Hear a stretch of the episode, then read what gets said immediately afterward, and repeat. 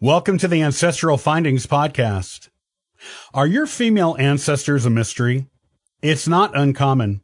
While you may know the first name of a female ancestor, finding their maiden name and birth family can sometimes be a challenge.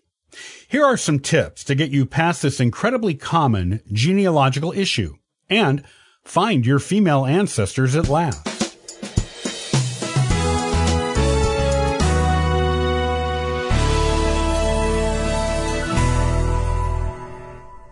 One of the more frustrating parts of genealogy research can be finding your female ancestors.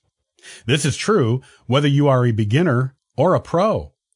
How many census records have you looked at, only to be confronted with a female ancestor who is married and no context as to what her maiden name might have been?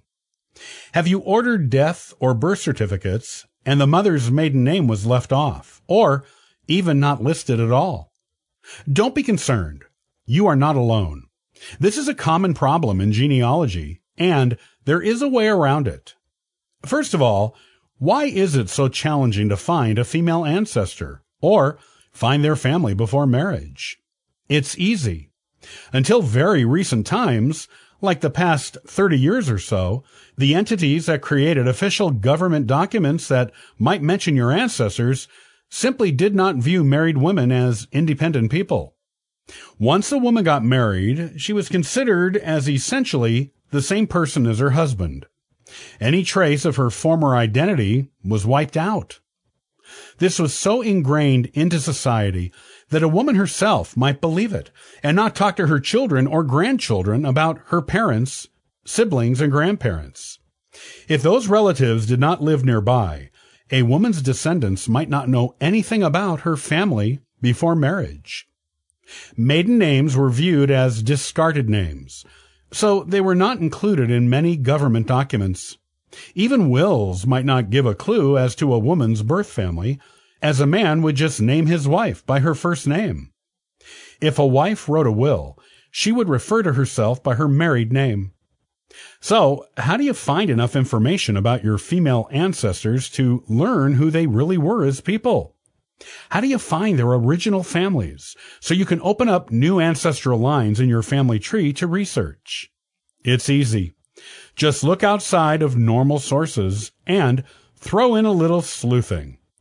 You might get lucky with a vital record and find a woman's maiden name. However, if you don't, dig more deeply. There are tons of alternative record sources that may give you the information you need.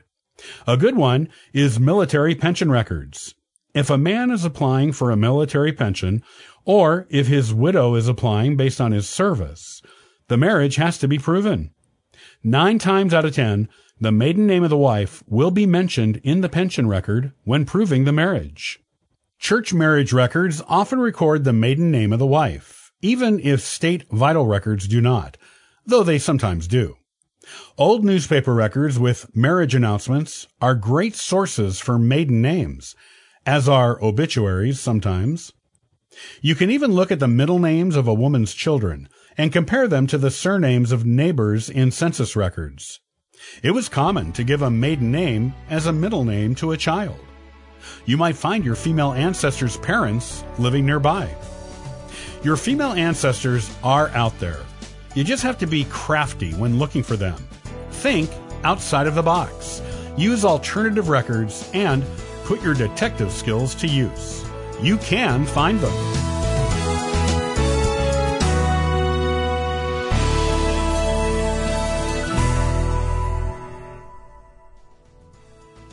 Thanks for joining me today.